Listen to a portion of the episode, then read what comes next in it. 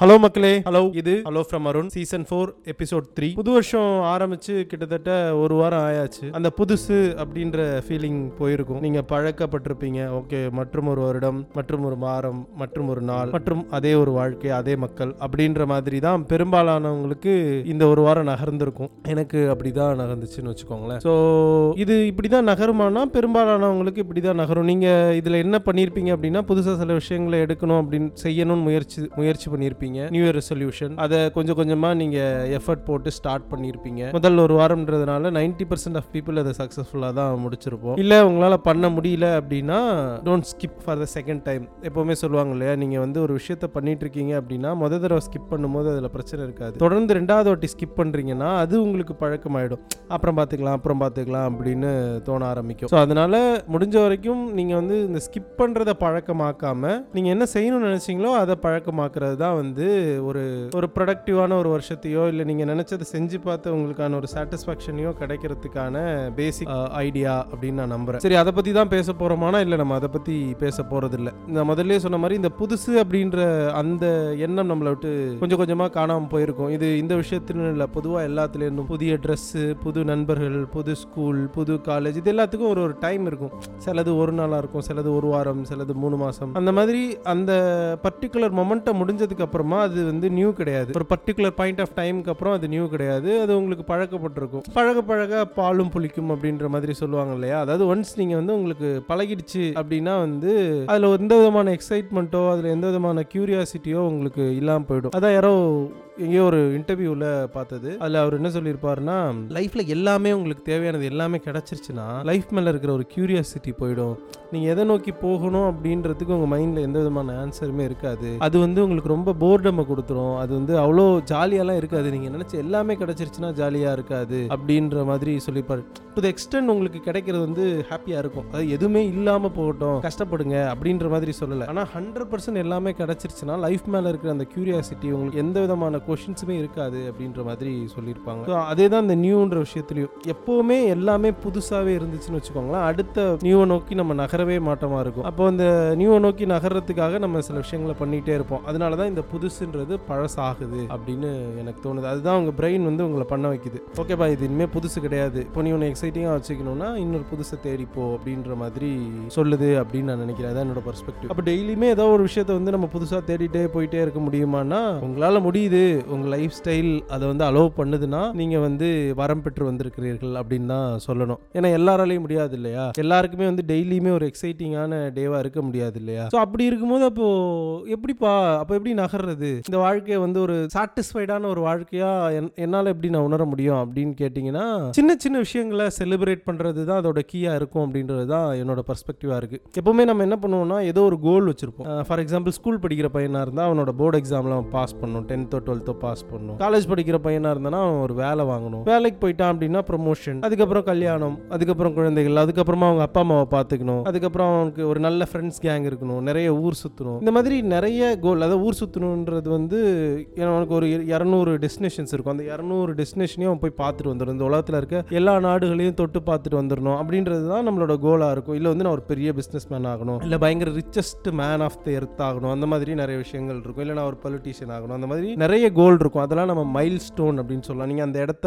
போய் தொடுறதுக்கான மைல் ஸ்டோனாக இருக்கும். அந்த மைல் ஸ்டோனை தொடுற வரைக்கும் நம்ம என்ன பண்ணுவோம்னா எதையுமே செலிப்ரேட் பண்ணவே மாட்டோம். இப்போ செலிப்ரேட் ஏன்னா நமக்குள்ள ஒரு கில்ட் இருக்கும். என்னன்னா நமக்கு வந்து இந்த சின்ன சின்ன விஷயங்களை செலிப்ரேட் பண்ணும்போது நீ இப்போ என்ன கிழிச்சிட்டேன்னு இதை செலிப்ரேட் பண்ணுற அப்படின்னு உங்களுக்குள்ளேயே உங்களுக்கு ஒரு கொஷின் உங்களுக்குள்ளேயே வரும். எனக்குள்ளலாம் வரும். அது பேசிக்காக என்னென்னா ஒரு சோஷியல் கண்டிஷனிங் தான் நான் நினைக்கிறேன். நீ வந்து ஏதோ ஒரு உனக்கு வாழ்க்கையில் வந்து ஒரு மிகப்பெரிய நோக்கம் இருக்கணும். வாழ்க்கையில் வந்து நீ வந்து இதை தான் செய்யறதுக்கு தான் உன்னோட நோக்கமாக அது இன்னும் சொல்ல நீங்கள் தான் நினச்சிங்களா? இல்லை உங்களுக்கு யாராவது கொடுத்தாங்களான்னு கூட உங்களுக்கு தெரியாது. இப்போ உதாரணத்துக்கு நீங்கள் கலெக்டர் ஆகணும்னு நினச்சி படிச்சிட்டு இருக்கீங்கன்னு வச்சுக்கோங்க. அது நிஜமாவே உங்களோட ட்ரீமா இல்லை உங்களுக்கே தெரியாமல் உங்களுக்குள்ளே வந்து வேற யாரோ சொல்லி சொல்லி சொல்லி அதை நீங்கள் ட்ரீமாக எடுத்துக்கிட்டீங்களா? அப்படின்றதே வந்து நீங்கள் நிதானமாக உட்காந்து யோசிக்கும் போது தான் உங்களுக்கு தெரியும். அதுக்காக நீங்க இன்னொருத்தவங்க சொன்னாங்க நான் இன்னொருத்தவங்களுக்காக பண்றேன்ப்பா அப்படின்றதுல எந்த தப்பும் கிடையாது. ஆனா என்ன தப்பா இருக்கு அப்படின்னு எனக்கு தோணுதுன்னா நீங்க அந்த ஃபைனல் மைல் ஸ்டோனை தொடுற வரைக்கும் உங்க வாழ்க்கையில எதை பத்தியுமே நீங்க ஹாப்பியா இருக்க மாட்டீங்க எக்ஸைட்டடா இருக்க மாட்டீங்க எதையுமே செலிப்ரேட்டே பண்ண மாட்டீங்க அப்படின்னு நினைக்கிறீங்கன்னு வச்சுக்கோங்க. அங்கே தான் இந்த சோஷியல் கண்டிஷனிங் வந்து நம்மளை ரொம்ப ப்ரெஷர் போட்டு எதையுமே செலிப்ரேட் பண்ண விடாம வச்சிருக்கு அப்படின்னு நான் நினைக்கிறேன். உங்க வாழ்க்கையோட அடுத்த கட்டமா ஒரு விஷயம் இருக்குல்ல அது நடந்தாதான்ப்பா நான் ஜாலியா இருப்பேன். அது வரைக்கும் நான் முன்னே இருப்பேன்ப்பா அப்படின்ற மாதிரி இருந்தீங்கன்னா ஒரு வேஸ்டிங் ஆஃப் டைம் ஏன்னா நான் எப்பவுமே சொல்ற மாதிரி இந்த லைஃப் வந்து ஒரு லிமிட்டடான ஒரு டைம் இருக்கிற ஒரு சிலபஸ் தான் இந்த லைஃப் உங்களுக்கும் லிமிட்டட் டைம் தான் இருக்கு. உங்களுக்கு தெரிஞ்ச ஒரே விஷயம் இந்த லைஃப்பை பத்தி இந்த life has very limited time அப்படின்றது தான் எல்லாருக்குமே தெரிஞ்ச ஒரே விஷயம் அதுதான். ஏன்னா இதுக்கு ஒரு எண்ட் இருக்கு. கரெக்ட்டுங்களா அந்த எண்ட் எப்போ வேணா வரலாம். உங்க மைல் ஸ்டோன் அன்னைக்கு நீங்க ஓடுறது எவ்வளவு முக்கியமோ அந்த அளவுக்கு முக்கியம். அந்த ஜேர்னில உங்களுக்கு இருக்கிற சின்ன சின்ன விஷயங்களை செலிப்ரேட் பண்றது. இப்போ உங்களுக்கு ஒரு சில மொமெண்ட்ஸ்லாம் நடந்திருக்கும். இப்போ உட்காந்து யோசிச்சு பார்த்தாலும் உங்களுக்கு ஒரு புன்னகை வரும் ஒரு ஸ்மைல் வரும் ஒரு கான்ஃபிடன்ஸ் கொடுக்கும் சில விஷயங்கள். உங்களோட லைஃபோட பர்ஸ்பெக்டிவே மாற்றி போட்ட நிறைய மொமெண்ட்ஸ் இருந்திருக்கும். அதெல்லாம் என்னைக்காவது நீங்கள் செலிப்ரேட் பண்ணியிருக்கீங்களா இப்போ எனக்கு நடந்த ஒரு இன்சிடென்ட் சொல்கிறேனே அது பெரிய இன்சிடென்ட்லாம் கிடையாது. முத முதலாக நான் வந்து ஒரு ரிமோட் வில்லேஜ்லேருந்து சென்னை மாதிரி ஒரு பெரிய மாநகரத்துக்கு வரேன் ஒரு வேலை தேடி வரேன் அப்படின்னா இந்த ஊரை பற்றின பயம் தான் எனக்கு அதிகமாக இருக்குது ஏன்னா அதை சொல்லி தான் என்னை வளர்த்துருக்காங்க. சென்னையில் வந்து ரொம்ப கூட்டமாக இருப்பாங்க ரொம்ப உன்னால் எதையுமே சமாளிக்க முடியாது நிறைய திருட்டு பயம் இருக்கும் இப்படிலாம் சொல்லி தான் வளர்த்துருக்காங்க. நான் பஸ்ல இருந்து இறங்கிட்டேன். இறங்கி நான் இன்டர்வியூ போக வேண்டிய இடம் எனக்கு எங்கன்னு எனக்கு தெரியாது. அப்போ நான் என்ன பண்ணுறேன் ரேண்டமாக ஒரு அண்ணன் போயிட்டு இருக்காரு அந்த அண்ணன் எனக்கு கேட்க பயமா இருக்கு. ஏன்னா அவ்வளோ பயமுறுத்தி வச்சிருக்கானுங்க என்ன. ஸோ நான் அங்கே போய் அந்த அண்ணனை கேட்கும்போது சொல்லுப்பா அப்படின்றாரு. சொல்லும்போது இந்த மாதிரி அந்த பில்டிங்கோட பேரை கேட்டு அது எங்கன்னா இருக்கு? அப்படின்னா அங்கே தான்ப்பா நான் வேலைக்கு போயிட்டு இருக்கேன் நீ என் கூட வா. நான் அங்கே தான் பிளம்பிங் வேலைக்கு போயிட்டு இருக்கேன் நீ என் கூட வா. நான் உன்னை கூட்டு போறேன்னு சொல்லிட்டு அங்கேருந்து அது ஒரு டூ ஹண்ட்ரட் மீட்டர் இருக்கும். அவர் என்னை கூட்டே போறாரு. கூட்டு போயிட்டு விட்டுட்டு ஒரு இடத்துல நான் என்ன உள்ள விட மாட்டாங்கப்பா. இதுக்கப்புறம் நான் வேற கேட் வழியாக போகணும். நீங்கள் உள்ளே போயிட்டு உனக்கு ஒரு மெயில் மாதிரி ஏதாவது ஒன்று கொடுத்துருப்பாங்கல்ல அதை காட்டிட்டு நீ இன்டர்வியூ போப்பா அப்படின்னு சொல்லிட்டாரு. நான் அதுக்கப்புறம் போனேன். இன்டர்வியூ அட்டன் பண்ணேன். அதெல்லாம் தனி கதைன்னு வச்சுக்கோங்களேன். அந்த மொமெண்ட் அந்த அண்ணன் வந்து எனக்கு சென்னையை பற்றின ஒரு பர்ஸ்பெக்டிவே மாற்றி போட்டார். இப்போவுமே நினச்சா நான் அந்த மொமெண்ட்டை லைஃப்பில் வந்து உங்களுக்கு ரொம்ப குழப்பமாக பசில்டா அன்சர்டைனாக இருக்கும்போது அந்த மொமெண்ட் எனக்கு எப்போவுமே வந்து போகும். யாராவது ஒரு அண்ணன் வருவார் அப்படின்னு நான் இப்போவும் நம்புகிறேன் அந்த விஷயத்தை ஏன் எனக்கு இவ்வளோ ஸ்ட்ராங்காக இருக்குன்னா அந்த விஷயத்த வந்து நான் அதுக்கப்புறம் எவ்வளோ பேர்கிட்ட சொல்லியிருப்பேன். அவ்வளோ அவ்வளோ ஸ்லாகிப்பான ஒரு இடம் அந்த நிகழ்வு நடந்தது. நடந்ததுன்னு வச்சுக்கோங்களேன். ஸோ அந்த மொமெண்ட்டை நான் செலிப்ரேட் பண்ணேன். அதனால எனக்கு அது மெமரபிளாக இருக்குது ஸோ இதுதான் வந்து செலி அந்த சின்ன சின்ன விஷயங்களை செலிப்ரேட் பண்ண வேண்டிய விஷயம் அப்படின்றது நான் இதை தான் சொல்கிறேன் உங்களோட பர்த்டேஸாக இருக்கலாம். இல்லைப்பா நான் வந்து படித்து ஒரு நல்ல வேலைக்கு போயிட்டு தான் நடுவில் வர பர்த்டேஸ் எல்லாம் நான் செலிப்ரேட் பண்ண மாட்டேன். நான் வேலைக்கு போய் என் சொந்த காசில் தான் நான் முத முதல்ல கேக் வெட்டுவேன். அதுக்கு நடுவில் எவனாவது வந்து எனக்கு கிஃப்ட் கொடுத்தான்னு வச்சுக்கலாம் தூக்கி குப்பையில் எரிஞ்சிருவேன். இந்த மாதிரி ஏனத்தனமான முடிவுகளை சோஷியல் கண்டிஷனிங் மூலமாக நமக்குள்ளே புகுத்தியிருக்காங்க. நம்ம வந்து ஒரு விஷயத்தை செலிப்ரேட் பண்ணணும்னா நம்ம ஏதோ ஒன்று சாதிக்கணும். அப்படிலாம் எந்த விதமான அவசியமும் கிடையாது. நம்ம செலிப்ரேட் பண்ணலாம். சின்ன சின்ன மொமெண்ட்ஸ் இன்னைக்கு காலையில் எந்திரிக்கீங்களா? உங்களுக்கு பயங்கர ஹாப்பியாக இருக்கா? காரணமே தெரியலையா? இந்த நாள் உங்களுக்கு நல்ல நாளாக இருக்கு. ஹாப்பியாக இருங்க. ஆஃபீஸ் போறீங்களா? ஆஃபீஸில் எந்த விதமான பிரச்சனையும் இல்லையா? இல்லை உங்களுக்கு இன்றைக்கி ஒரு சின்ன ஒர்க் கிடைச்சிருக்கு. அதில் உங்களுக்கு ஒரு சின்ன அப்ரிசியேஷன் கிடைச்சிருக்குன்னா செலிப்ரேட் பண்ணுங்க. கான்ஷியஸாக செலிப்ரேட் பண்ணுங்க. எப்போ ஹாப்பியாக இருக்கீங்களோ? இன்னைக்கு நீங்கள் போய் ஒரு ஹோட்டலில் ஒரு சாப்பாடு சாப்பிட்றீங்க. நீங்கள் இது வரைக்கும் அந்த மாதிரி ஒரு சாப்பாடை சாப்பிட்டதே இல்லை. வேற லெவலில் இருக்குன்னு வச்சுக்கோங்களேன். அதுக்கு ஒரு ஃபைவ் மினிட்ஸ் கொடுங்க. பரவாயில்ல. சந்தோஷப்படுங்க. ஸ்லாகிங்க அதை பற்றி இன்னொருத்தவன்ட்ட சொல்லுங்க. எந்த விதமான தப்பும் கிடையாது. இல்லைப்பா நான் போயிட்டு இன்னொரு விஷயத்த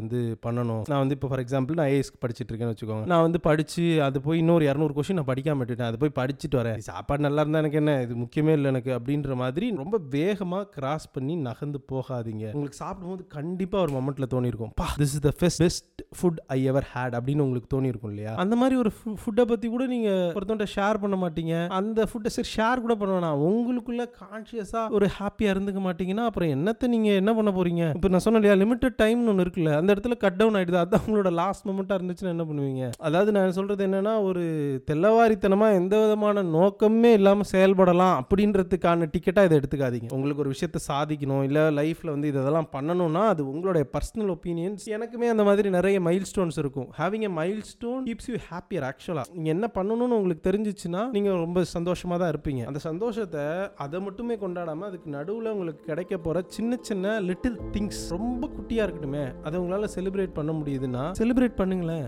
அதுக்கு ஒரு அஞ்சு நிமிஷம் டைம் ஸ்பெண்ட் பண்ணுங்க அப்படின்னு தான் நான் சொல்கிறேன் ஏன் இதை நம்ம செலிப்ரேட் பண்ண மாட்டேங்கிறோம்னா அது மறுபடியும் எனக்கு தோன்றது என்னன்னா அது ஒரு சோஷியல் கண்டிஷனிங் பயங்கர கில்ட்டியாக இருக்கும். இப்போ உதாரணத்துக்கு சொல்லணும்னா இது கிட்டத்தட்ட நான் இந்த பாட்காஸ்ட் பண்ண ஆரம்பிச்சு கிட்டத்தட்ட ஒரு இருபத்தஞ்சு எபிசோட் போட்டேன். பெஞ்ச் மார்க் படி வச்சு பார்த்தீங்கன்னு வச்சுக்கோங்களேன் இதில் ஒன்றும் கிடையாது. அதாவது வந்து ஆயிரம் பேர்லாம் கேட்கல ஒவ்வொரு எபிசோடையும் ஒரு ஏழு பேரோ எட்டு பேரோ கேட்குறாங்க எனக்கு மொத்தமாகவே ஒரு முந்நூற்றம்பது பிளேஸ் வந்திருக்குன்னு வச்சுக்கோங்களேன். ஆனால் நான் ஒரு வருஷமாக போட்டுட்டேன்றது எனக்கு பயங்கர ஹாப்பியாக இருக்குது அதை நான் வந்து என் ஃப்ரெண்ட்ஸ் ஃப்ரெண்ட்ஸ்கிட்ட சொல்லி நான் ரொம்ப ஹாப்பியாக ஃபீல் பண்ணது நான். அதுக்கு நான் வந்து கான்ஷியஸாக ஒரு டைம் எடுத்துக்கிட்டேன். இதை நம்ம தொடர்ந்து பண்ணலான்னு எனக்கு அது ஒரு உத்வேகத்தை கொடுத்ததுன்னு வச்சுக்கோங்களேன். இது எவ்வளோ நாள் தொடர்ந்து பண்ண போகிறோன்றதை தாண்டி இது எவ்வளோ நாள் எனக்கு இதே மாதிரியான ஒரு ஹாப்பினஸ் ட்ரிகர் பண்ணிக்கிட்டே இருக்கோ நான் அவ்வளோ நாள் இந்த பாட்காஸ்ட் பண்ணிகிட்டே இருக்க போகிறேன் அப்படின்றதுல எனக்கு ஒரு கிளாரிட்டி கிடச்சிது. இந்த லிட்டில் திங்ஸை செலிப்ரேட் பண்ணுறது மூலமாக உங்களுக்கு கிடைக்க போகிற விஷயமே அந்த கிளாரிட்டி தான். லைஃப் மேலே உங்களுக்கு கிடைக்க போகிற ஒரு கிளாரிட்டி இந்த லிட்டில் திங்ஸை செலிப்ரேட் பண்ணுறது மூலமாக கிடைக்கும் அப்படின்னு நான் நம்புகிறேன் அது என்னோட பர்ஸ்பெக்டிவ்னு வச்சுக்கோங்களேன். அதாவது உங்கள் லைஃப்பில் வந்து டவுன்ஸ் எல்லாமே இருக்கும். ஆனா ச்சே, இது செம மேட்டர்ப்பா இன்னைக்கு நடந்திருக்கு. அப்படின்ற மாதிரி உங்களுக்கு ஒன்று இருக்குன்னு வச்சுக்கோங்களேன். உதாரணத்துக்கு இதுவே சொல்றேன் நாளைக்கு காலையில் அஞ்சு மணிக்கு நீங்க எந்திரிக்கணும். நீங்க அலாரமே வைக்கல ஆனா சப்கான்ஷியஸா நீங்க காலைல ஒரு அஞ்சு மணிக்கு எந்திரிச்சிடுறீங்க. எந்திரிச்சு உங்களுக்கு தேவையான எல்லாத்தையும் செஞ்சு முடிச்சிட்டீங்கன்னு வச்சுக்கோங்களேன். அது ஒரு செம மேட்டர் இல்லை. அதாவது யாருமே உங்களை எழுப்பு இல்லை. நீங்க எந்த விதமான அலாமையும் யூஸ் பண்ணல. ஆனா உங்களுக்கு பண்ணணுன்றதுக்காக உங்க பிரெயின் உங்களை ட்ரிகர் பண்ணி நீங்க எந்திரிச்சு அந்த ஒர்க்கையும் நீங்க நினைச்ச மாதிரி பண்ணி முடிச்சிட்டீங்க அப்படின்னா அதுக்கு நீங்க ஒரு சபாஷ் போட்டுக்கலாம். அதை நீங்க செலிப்ரேட் பண்ணலாம். இன்னைக்கு வந்து உங்களுக்கு ஒரு நல்ல டீ கிடைச்சிருக்கு. பயங்கர டேஸ்டியான சோறு சோறுன்னு பேசுறேன்னா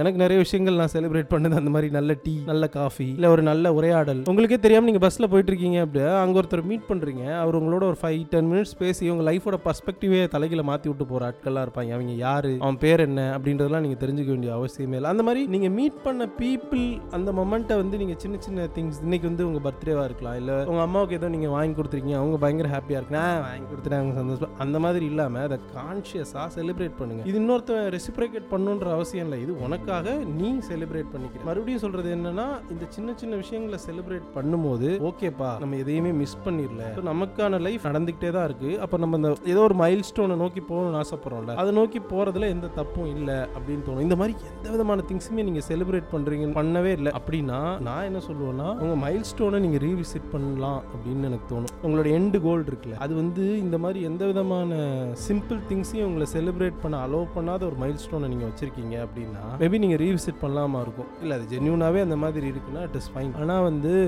இந்த சோஷியல் கண்டிஷனிங்னால இந்த சின்ன சின்ன விஷயங்களை நீங்கள் செலிப்ரேட் பண்ணாமல் போறீங்கன்னா அதை இன்னைக்கு யோசிங்க. இப்போ நிதானமாக யோசிங்க. உங்கள் வாழ்க்கையில் நீங்கள் ஒரு பதினஞ்சு வயசு இருபதோ முப்பதோ நாற்பது வயசு ஆளாவோ இருந்தால் உங்கள் லைஃப்பில் அவ்வளோ லிட்டில் திங்ஸ் கொட்டி கிடந்திருக்கும். அத்தனை வருஷம் கூட வேணாம். இன்னைக்கு என்ன நடந்துச்சுன்னு யோசிச்சு பாருங்களேன். ஒரு டுவெண்ட்டி ஃபோர் ஹவர்ஸ் இன்னைக்குனா லாஸ்ட் டுவெண்ட்டி ஃபோர் ஹவர்ஸில் என்ன நடந்துச்சுன்னு யோசிச்சு பாருங்களேன். ஏதாவது ஒரு விஷயம் ரொம்ப குட்டி விஷயம் அடைச்சா செமல்ல இது நமக்கு நடந்திருக்குல்ல அப்படின்ற மாதிரி ஒரு சின்ன விஷயம் இருந்திருக்கும். அதை நீங்க அப்படி ஜஸ்ட் லைக் தட் கிராஸ் பண்ணி வந்திருப்பீங்க. அதை நீங்க செலிப்ரேட் பண்ணிருக்கலாம். செலிப்ரேட்னா நீங்க ஹாப்பியா ஃபீல் பண்ணியிருந்திருக்கலாம் அந்த அந்த மொமெண்ட்டை அது வந்து உங்களுக்கு வந்து ஆகா லைக் நடக்குது அப்படின்ற மாதிரியான ஒரு விஷயத்தை கொடுக்கும். நான் சொல்றது என்னன்னா எல்லா நேரத்துலையும் நீங்க செலிப்ரேட் பண்ணிட்டேலாம் இருக்க முடியாது. நான் சொல்ற மாதிரி அப்ஸ் டவுன் லைஃப் நடந்தா நல்லது கெட்டது ஆவரேஜ் எல்லாமே நடக்க தான் செய்யும். ஆனா அதுக்கு நடுவில் ஏதாவது ஒரு மொமெண்ட் நீங்க வந்து செலிப்ரேட் பண்ணிக்கிற மாதிரியோ செம மேட்டர்ப்பா அப்படின்ற மாதிரி சிலாகித்துக் கொள்ளக்கூடிய ஒரு நிகழ்வு நடக்குதுன்னா லாகித்து கொள்ளுங்கள் அப்படின்றத தான் நான் இந்த பாட்காஸ்ட்ல ஷேர் பண்ணோம் அப்படின்னு நினைச்சேன். இந்த மாதிரி உங்களுக்கு ஏதாவது மொமெண்ட் நடந்திருக்கு அப்படின்னா நீங்கள் அதை ஷேர் பண்ணலாம். ஸோ நம்ம என்ன தேடிட்டு இருக்கோம் அப்படின்னா லைஃப் மேலே உங்களுக்கு இருக்க பர்ஸ்பெக்டிவ் இல்லை ஏதோ ஒரு விஷயத்தை பிரேக் பண்ணணும் இல்லை ஏதோ ஒன்று மேலே உங்களுக்கு பயங்கர கிளாரிட்டி இருக்கு அப்படின்னு நம்புறீங்கன்னா உங்களோட ஸ்டோரிஸை என் கூட நீங்கள் ஷேர் பண்ணிக்கலாம். ஹலோ ஃப்ரம் மருன் ராகு டாட் காம் அப்படின்ற மெயில் அட்ரஸ்க்கோ இல்லை நம்ம ரெட்டிட்டில் ஹலோ ஃப்ரம் மருன் அப்படின்ற ஒரு பேஜ் இருக்குது உள்ள இன்ஸ்டாகிராம் ட்விட்டர் ஃபேஸ்புக் இது எல்லாத்திலையுமே ஹலோ ஃப்ரம் மருன் அப்படின்ற ஹேண்டில் நீங்கள் உங்களோட ஸ்டோரிஸை எனக்கு ஷேர் பண்ணுங்க. I'm happy to